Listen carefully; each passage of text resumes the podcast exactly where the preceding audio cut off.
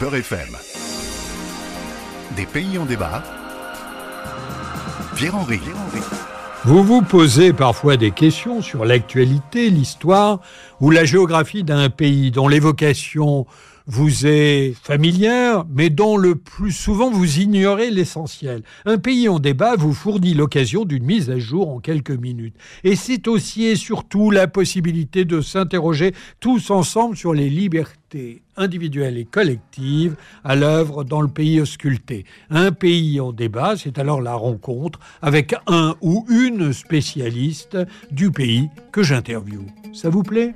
Alors suivez-moi, nous sommes bien sur Beurre FM.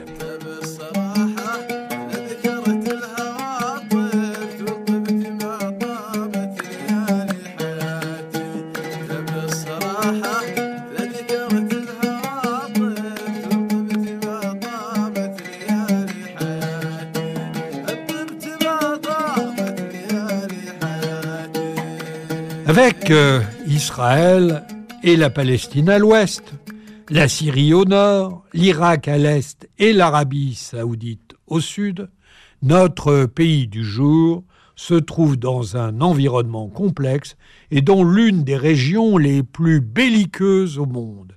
Écoutez la musique. C'est celle des Bédouins de Wadi Rum, une vallée désertique tout au sud du territoire. Aujourd'hui, je vous parle de la Jordanie, un État récent créé en 1946. En raison de sa situation géographique, toutes les civilisations anciennes, égyptiens, assyriens, babyloniens, nabatéens, hittites, grecs, romains, arabes, turcs, l'ont traversé. Chacune d'elles a marqué le pays de sa culture, son savoir-faire et son patrimoine. Ce mélange de civilisations arabes et bédouines a été complété au fil des siècles par l'afflux de réfugiés des guerres récentes. La Jordanie actuelle est un carrefour stratégique dans les conflits au Moyen-Orient et le conflit israélo-palestinien. Son histoire, sa démographie et son économie sont immanquablement liées aux issues de ces conflits. La guerre de six jours en 1967 provoque l'exil d'environ 2 millions de Palestiniens vers la rive orientale du Jourdain, dont les descendants vivent toujours en Jordanie. Mais surtout, il faut ajouter plus de 700 000 réfugiés syriens et 500 000 Irakiens accueillis depuis dix ans par la Jordanie, qui pèsent sur les infrastructures, éducation, santé et les ressources du pays, eau, énergie. Sur le plan intérieur, le roi entreprend, en avril 1990, la poursuite de la démocratisation de son pays. Des négociations sont menées entre la Jordanie et Israël afin de normaliser les relations. En 1994, le roi Hussein et le premier ministre Rabin mettent fin à l'état de guerre entre les deux États en signant un traité de paix qui contient notamment une clause de partage des eaux du Jourdain. Le roi actuel, Abdallah II, accède au trône en 1999. Il garde les sillons d'une politique conservatrice qui pose l'islam en religion d'État. La très grande majorité des 10 millions d'habitants sont musulmans. Ils vivent pour la moitié à Amman, la capitale. De quoi vit-on en Jordanie? Des rentes touristiques et industrielles qui représentent 30% de l'économie. Mais ça ne suffit pas à se sortir de l'impact qu'a eu la crise de 2020 et à sortir de la dépendance énergétique du pays. La Jordanie dépend à plus de 90% d'énergie fossile importée. Endetté, le pays est en constant déficit. Sur les 10 millions d'habitants que compte le pays, 1 sur 4 est au chômage, lequel affecte plus particulièrement les jeunes. 1 sur 2 est sans emploi, ainsi que les femmes, dont quasiment un tiers sont au chômage. Une situation difficile que la population déplore bruyamment depuis novembre dernier lors de manifestations violentes. Nous en parlons aujourd'hui avec Tahar Al-Labadi, notre invité, euh, qui est chercheur à l'Institut français du Proche-Orient, docteur en sciences économiques et dont les travaux portent sur l'économie des conflits israélo-palestiniens notamment. Terre Al-Labadi, bonjour.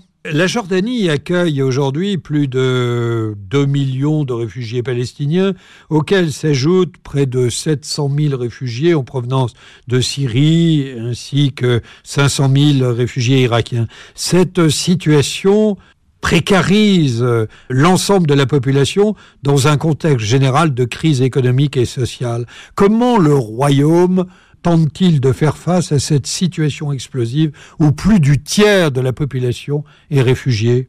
Eh ben, Écoutez, eh ben, déjà, les, réfugiés ne sont pas, sont pas qu'un fardeau, si vous voulez, euh, et, ceux-ci ne sont pas vraiment en cause euh, dans la crise, dans la crise actuelle qui, euh, frappe le pays. Mais, mais vous avez raison de soulever la question. D'abord parce qu'il est vrai que la Jordanie accueille une importante population de réfugiés, on peut dire presque depuis, depuis toujours. C'est un pays qui s'est peuplé historiquement au rythme des guerres, des, des conflits euh, dans, dans, une région du monde euh, donc, euh, bien compliquée. Et, et, alors l'économie jordanienne, elle est, elle est relativement, c'est une petite économie, moins gâtée en ressources naturelles que, et notamment en hydrocarbures que, les pays voisins de, la région.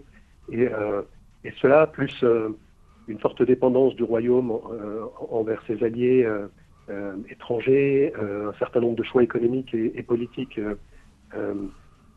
qui, ont été euh, pas, très bons et sur lesquels nous reviendrons.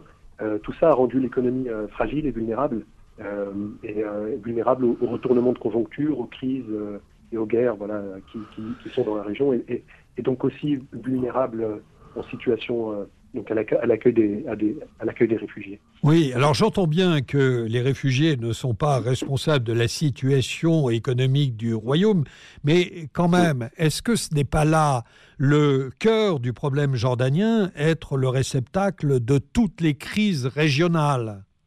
Plus que réceptacle, moi, je dirais plutôt que, la Jordanie est vraiment une, caisse de résonance de, tous ces conflits qui, euh, euh, qui, ont lieu euh, dans la région, mais, je ne crois pas que ce soit, euh, encore une fois, le, euh, cœur du problème, ou, alors il faut peut-être le formuler différemment. En fait, l'État jordanien a, depuis longtemps appris à exploiter euh, ces différentes crises régionales à son avantage, de par sa position géostratégique sensible au, voisinage de, tous ces conflits, notamment Palestine, Israël, l'Irak, la Syrie, etc. Euh, les, alliés du royaume, et, au premier rang euh, desquels euh, les, États-Unis, ont toujours veillé à garantir la stabilité du pays. au, moyen d'un important soutien financier en 2022, les États-Unis ont versé 845 millions de dollars en soutien au budget. plus de 10 milliards de dollars ont été promis sur les six années à venir. Et, quand ce n'était pas les USA, c'était la Grande-Bretagne ou encore les États arabes ou même l'Union européenne dans la, pour, faire face à la, à la dite crise des réfugiés syriens. Et donc, euh, bon, toute cette aide, euh, l'État jordanien sait, euh, sait, aller la chercher pour pouvoir surmonter à chaque fois les crises de façon temporaire. Mais, mais, mais, en même temps, ça n'a pas empêché le pays de, de s'appauvrir. Et, et, là, et, encore une fois, non pas à cause des réfugiés, c'est parce que les grévistes et les manifestants qui sont descendus récemment ont exprimé. Ce qui était en cause, c'était vraiment les choix en matière de, de politique économique alors justement, qu'est-ce que, qu'est-ce que la population jordanienne reproche au pouvoir? Hmm. ben, Si vous voulez, il y a, une, crise là, qui a éclaté en décembre dernier, euh, au moment où le gouvernement euh, en place a pris la décision d'augmenter le prix des combustibles, euh, essence et gaz, pour la huitième fois en 2022. Et pour, pour, pour, mémoire et pour informer nos auditeurs, hmm. le litre d'essence ou de diesel coûte combien? Alors, euh, j'ai pas le chiffre exact, mais on est à plus d'un dinar euh, et quelques euh, D'accord. Euh, ce, qui, ce qui équivaut à presque, presque 2 euros, un, peu moins, ah ouais. le litre. Mais il, faut, il, faut, il faut situer ça dans un contexte où le salaire minimum en Jordanie, sur lequel s'aligne une, une, bonne partie des salaires, est de 260 dinars jordaniens. Ah oui. C'est-à-dire que euh, finalement, euh, c'est 260 litres d'essence par mois le, salaire, donc c'est pas beaucoup. Et, euh, donc les, premiers à être descendus dans la rue, c'était les chauffeurs et les professionnels des transports de marchandises qui sont descendus, qui se sont mis en grève, suivis par les chauffeurs de taxi, les transports de particuliers, suivis par une importante d'importants secteurs de la population. Et les manifestants avait pour principale revendication l'annulation de cette décision du gouvernement.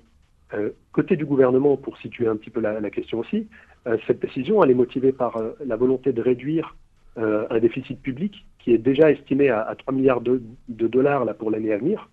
Et il faut savoir que le prix des carburants euh, et d'autres produits de euh, sont, sont, contrôlés en Jordanie. Et donc, euh, en fait, ça signifie que le gouvernement il paye la différence sur, sur ce que ces produits coûtent, qui sont, qui sont majorité importés, majoritairement importés, sur ce qui coûte à la population.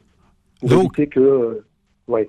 donc, ce que vous nous dites, c'est que la raison des manifestations est d'abord une raison économique, on vient de le comprendre, mm-hmm. et donc qu'il n'y a pas de lien à faire entre ces manifestations et par exemple la situation iranienne telle qu'on la connaît euh, depuis euh, septembre dernier avec des revendications euh, sociétales très très fortes en matière d'égalité homme-femme. Rien à voir entre les deux mouvements À mon sens, non. Il n'y a pas trop de lien à faire, quoique je puisse difficilement me prononcer moi sur la, la situation iranienne, mais, mais si des rapprochements sont à faire, ce serait plutôt avec des pays comme le Liban ou l'Égypte où là aussi on a vu euh, voilà, un certain nombre de, de, de politiques de, de dérégulation euh, de l'économie, de libéralisation, qui sont venus fragiliser certains secteurs de l'économie, notamment les secteurs euh, productifs, industriels et agricoles.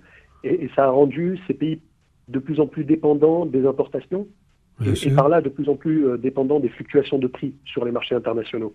Et c'est dans des, des, des, pays qui sont, qui sont voilà, avec une population euh, pauvre qui va grandissante, euh, ça, fragilise grandement, euh, voilà, grandement la, la, la population. Il faut, savoir qu'en Jordanie, on est à euh, officiellement 25% de, chômage, 50% chez les jeunes, qu'on a un taux de pauvreté de 25%, c'est-à-dire qu'on a un quart de la population qui vit sous le seuil de pauvreté.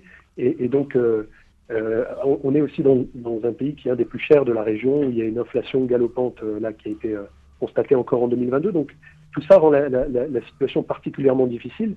Et, euh, et, et, le gouvernement a, a, a, bien du mal à, à sortir de cette Alors justement, cette brièvement, quelles sont les sorties euh, possibles de ce conflit? Alors, euh, pour, pour l'heure, la vague de protestation elle a pris fin après qu'un policier se soit fait tuer oui. lors des manifestations, ce qui a plongé le pays dans un état de choc.